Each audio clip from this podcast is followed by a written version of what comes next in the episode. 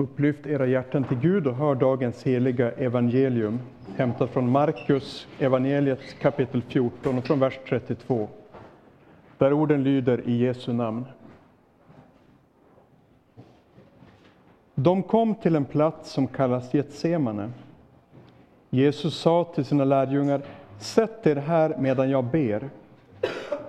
Han tog med sig Petrus, Jakob och Johannes och han greps av bävan och ångest och sa till dem, min själ är djupt bedrövad ända till döds. Stanna här och vaka. Han gick lite längre fram och föll ner på marken och bad att om möjligt få bli förskonad från denna stund.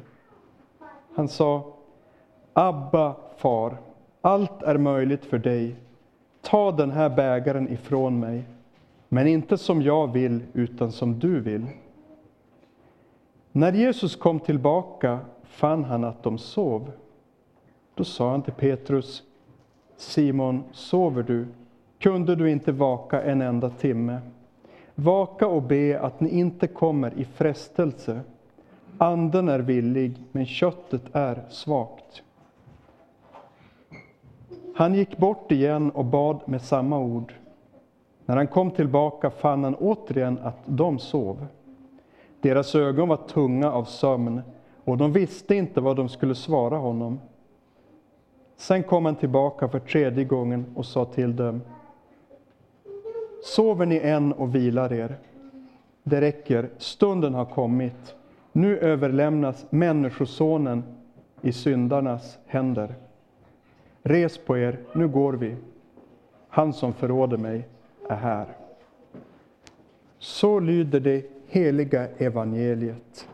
Lovad vare du, Kristus.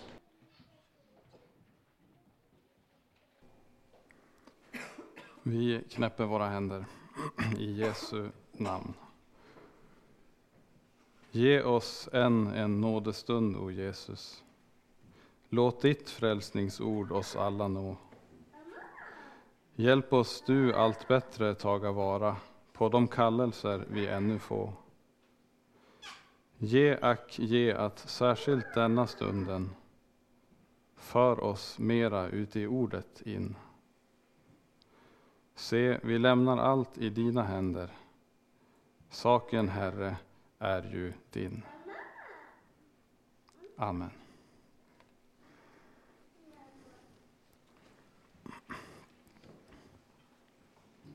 Vi har läst från Markus 14. Eh, det är skärtorsdags kväll i texten som vi har läst. Jesus och lärjungarna är i Jerusalem de har ätit påskalammet, så har de gått ut till Oljeberget och så till Getsemane. Där i Getsemane hade de varit ofta, läser vi i Johannes. Det är sista veckan med Jesus. Och lärjungarna hade fått uppleva att allt verkar följa en en utstakad väg. Allt blir som Mästaren sagt. Första dagen i veckan, palmsöndagen, så säger Jesus något märkligt.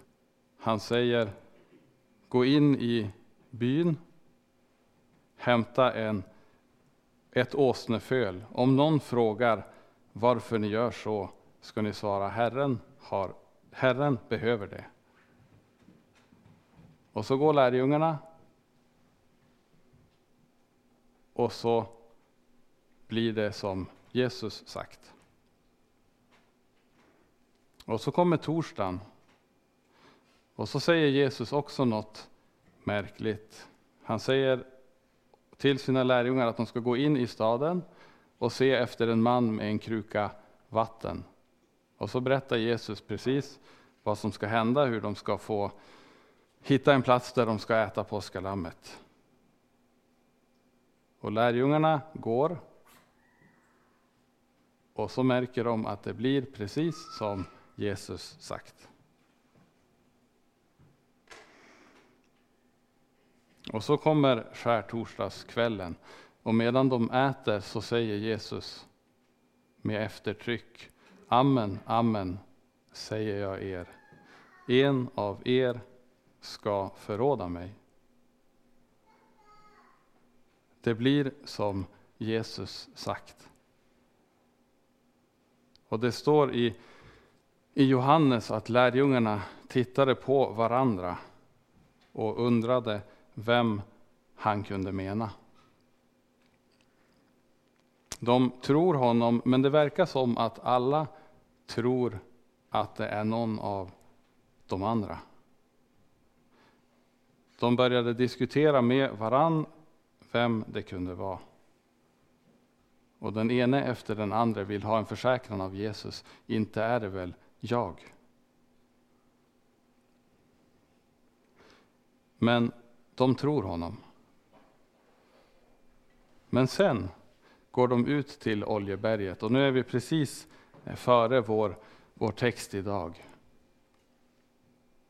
Och så säger Jesus återigen någonting. Han säger, ni ska alla komma på fall.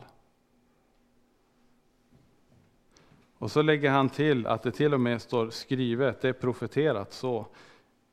Jag ska slå herden och fåren ska skingras. Då tror lärjungarna honom inte. Alla lärjungarna, alla, alla elva, för nu var Judas borta.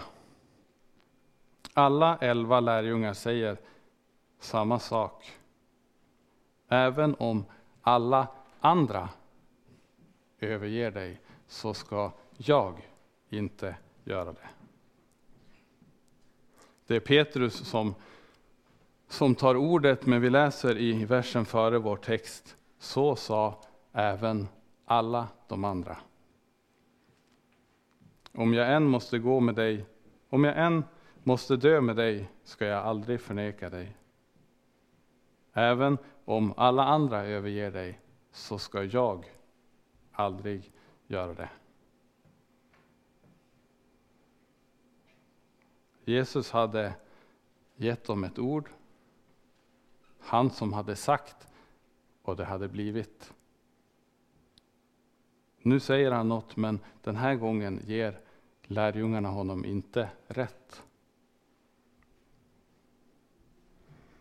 Är inte det typiskt för oss människor? Att så länge Guds ord handlar om någon annan, ja då är det enkelt. Då är vår gamla natur rätt så nöjd. Tål Guds domar rätt så väl. Men när Guds ord talar till dig, talar om att du är förlorad, du är förtappad. Du är fördömd för att i dig själv, i ditt kött bor inget gott. Då vill vi inte gärna ge honom rätt. Är det, är det verkligen så illa? Petrus han trodde inte att det var så illa. Även om det kanske var så illa med alla andra. Även om alla andra överger dig så ska jag inte göra det. Vet du vad Petrus skriver långt senare i sitt första brev? Jo, då skriver Petrus allt kött är som gräset och all dess härlighet som blomman i gräset. Gräset vissnar bort och blomman faller av, men Herrens ord förblir i evighet. Det är skillnad på Petrus före och Petrus efter.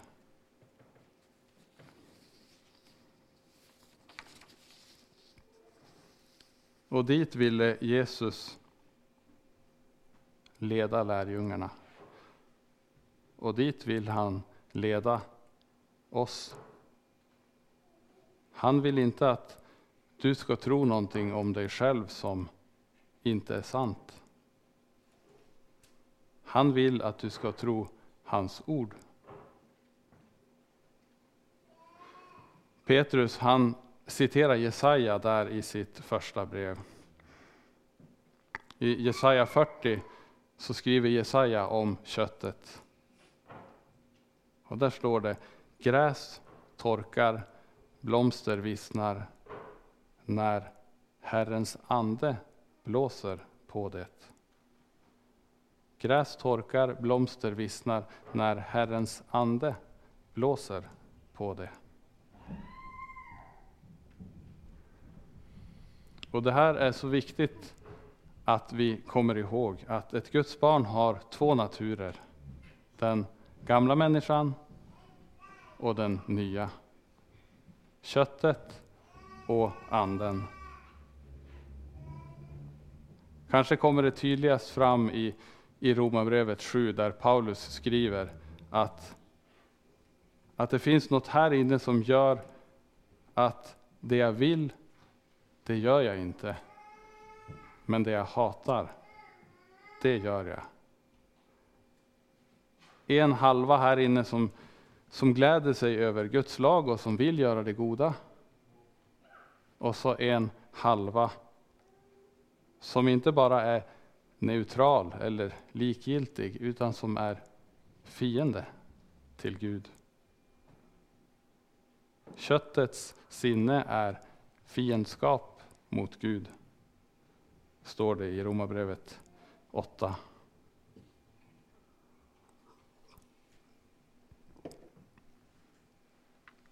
Och därför är det aldrig Guds vilja att vår gamla natur ska blomstra. När får Herrens ande göra sitt verk så vissnar det. Så torkar det bort så att du ska stå med någonting annat kvar med det som förblir i evighet, Guds ord.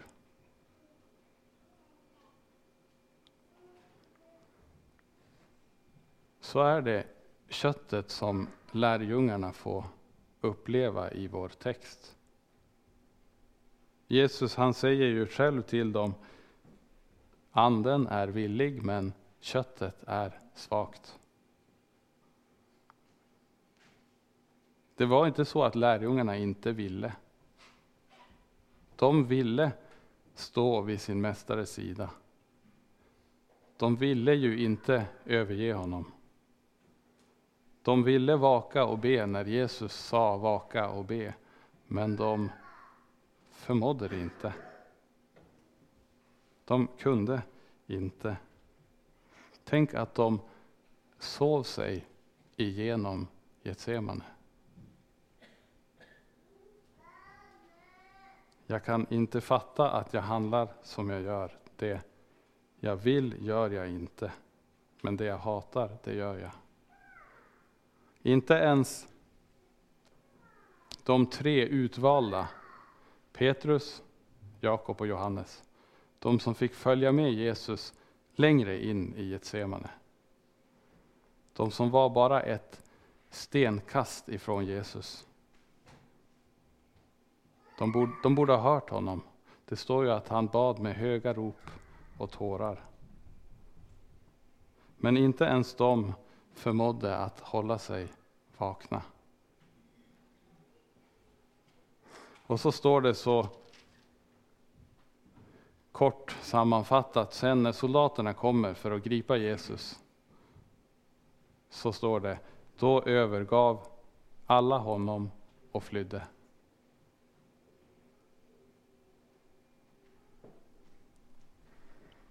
Det är ödmjukande när Herrens ande blåser på vårt kött för att det ska vissna. Tänk så ödmjukande för lärjungarna. Tänk vilka bittra erfarenheter att de inte lyckades prestera någonting när det gällde som mest. Men det var nödvändiga erfarenheter. Det står i Jesaja 38, se det som var så bittert för mig blev mig till nytta. Lärjungarna trodde inte att det var så illa ställt med dem i den stunden. Men så fick de uppleva, erfara något annat.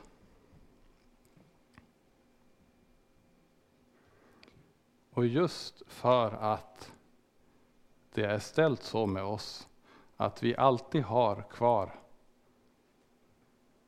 ett sinne som inte vill det Gud vill. Just därför måste Gud få handla med oss som han vill. Om han skulle leda dig som du vill, ja då går du förlorad. Men får han leda som han vill, så går det hemåt. Hur leder Gud? Underligt, men alltid rätt. Ofta genom prövning. Ofta genom lidande. Ibland lidande tillsammans med en glädje och förtröstan. Du har kanske mött någon sån bror eller syster som, som lider, men samtidigt så är det så mycket glädje och tacksamhet. Det är en välsignelse att få möta sådana. Men ibland så sänder Gud lidande utan glädje, utan förtröstan, ingen tacksamhet, mörker. Så ska vi akta oss för att, att skönmåla lidandet. Vi vet att i himlen så ska det inte vara något lidande. Allt lidande är en följd av synden, att vi lever i en fallen värld. Men samtidigt så har vi som Guds barn en annan sanning att hålla fast vid. Att till och med lidandet kan bli till nytta. Det står i psalm 119. Innan jag fick lida for jag vilse, men nu tar jag vara på ditt ord. Innan jag fick lida for jag vilse, men nu tar jag vara på ditt ord. Och så frågar Rosenius, nästan provocerande, men han skriver, vet du hur mycket lidande du behöver för att din själ ska bli frälst? Vet du hur mycket lidande du behöver för att din själ ska bli frälst? Det vet du inte. Det vet ingen av oss, men Herren vet.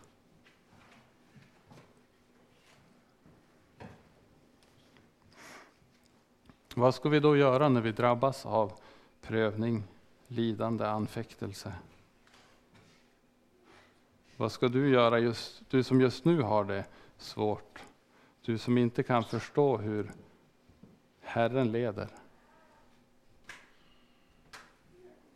Du behöver inte förstå. Det är inte säkert att du kommer att förstå. Men du får hålla fast vid den trösten att Herren vill ha dig hem.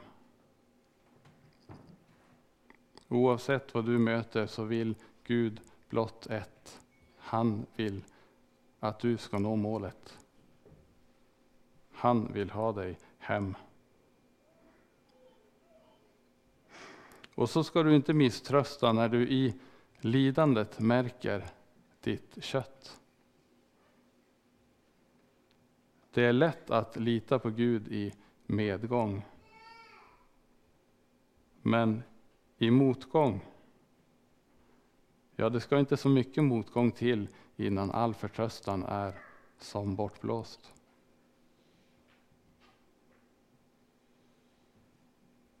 Varför är du så bedrövad, min själ, och så orolig i mig?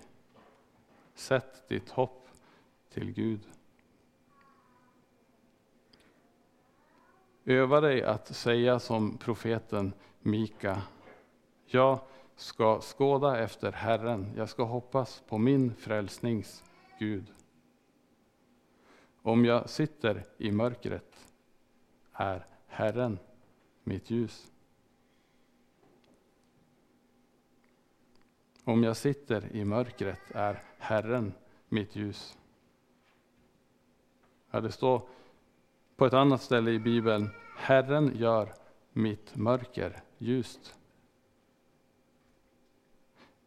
Inte så att han tar bort mörkret, men han gör det ljust. Hur då? Jo, genom att komma med sitt ord. Det som förblir till evig tid.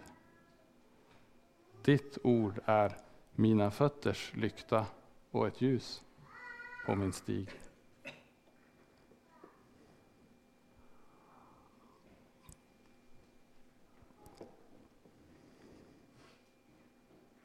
Och så ska vi också påminna oss om att Gud är som det står i Jesaja 45. Du är sannerligen en Gud som döljer sig.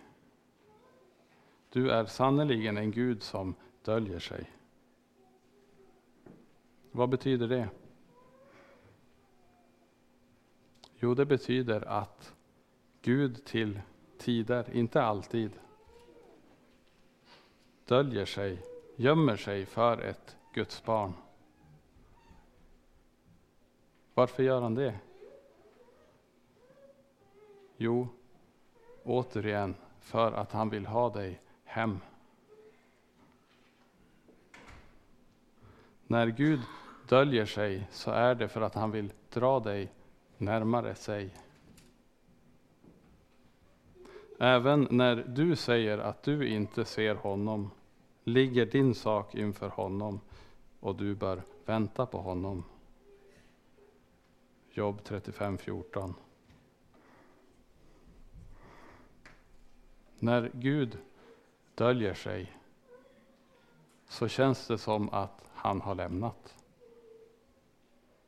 Men vad har han sagt i sitt ord? Gud har själv sagt, jag ska aldrig lämna dig eller överge dig. Jag ska aldrig lämna dig eller överge dig. Han är en Gud som döljer sig, men som aldrig överger sina barn.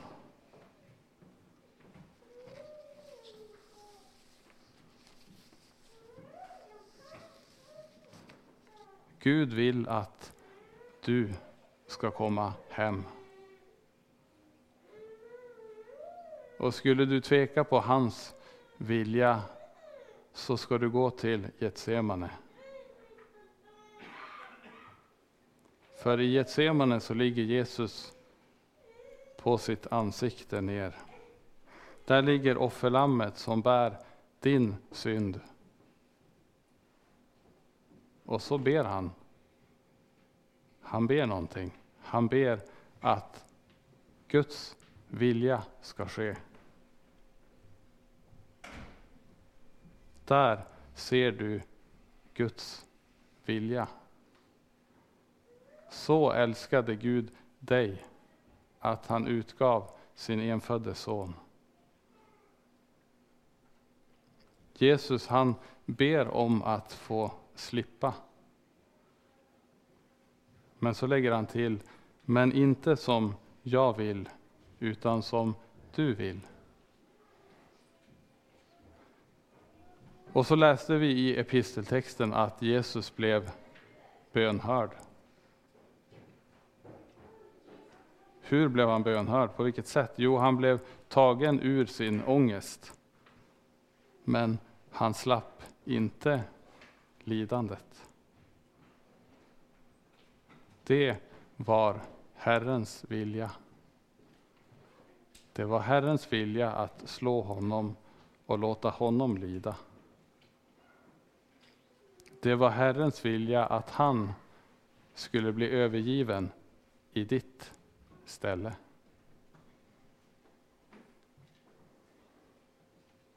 Och så får vi be om öppnade ögon så att vi får se Herrens vilja. Att hans vilja, högsta önskan, är att frälsa våra själar.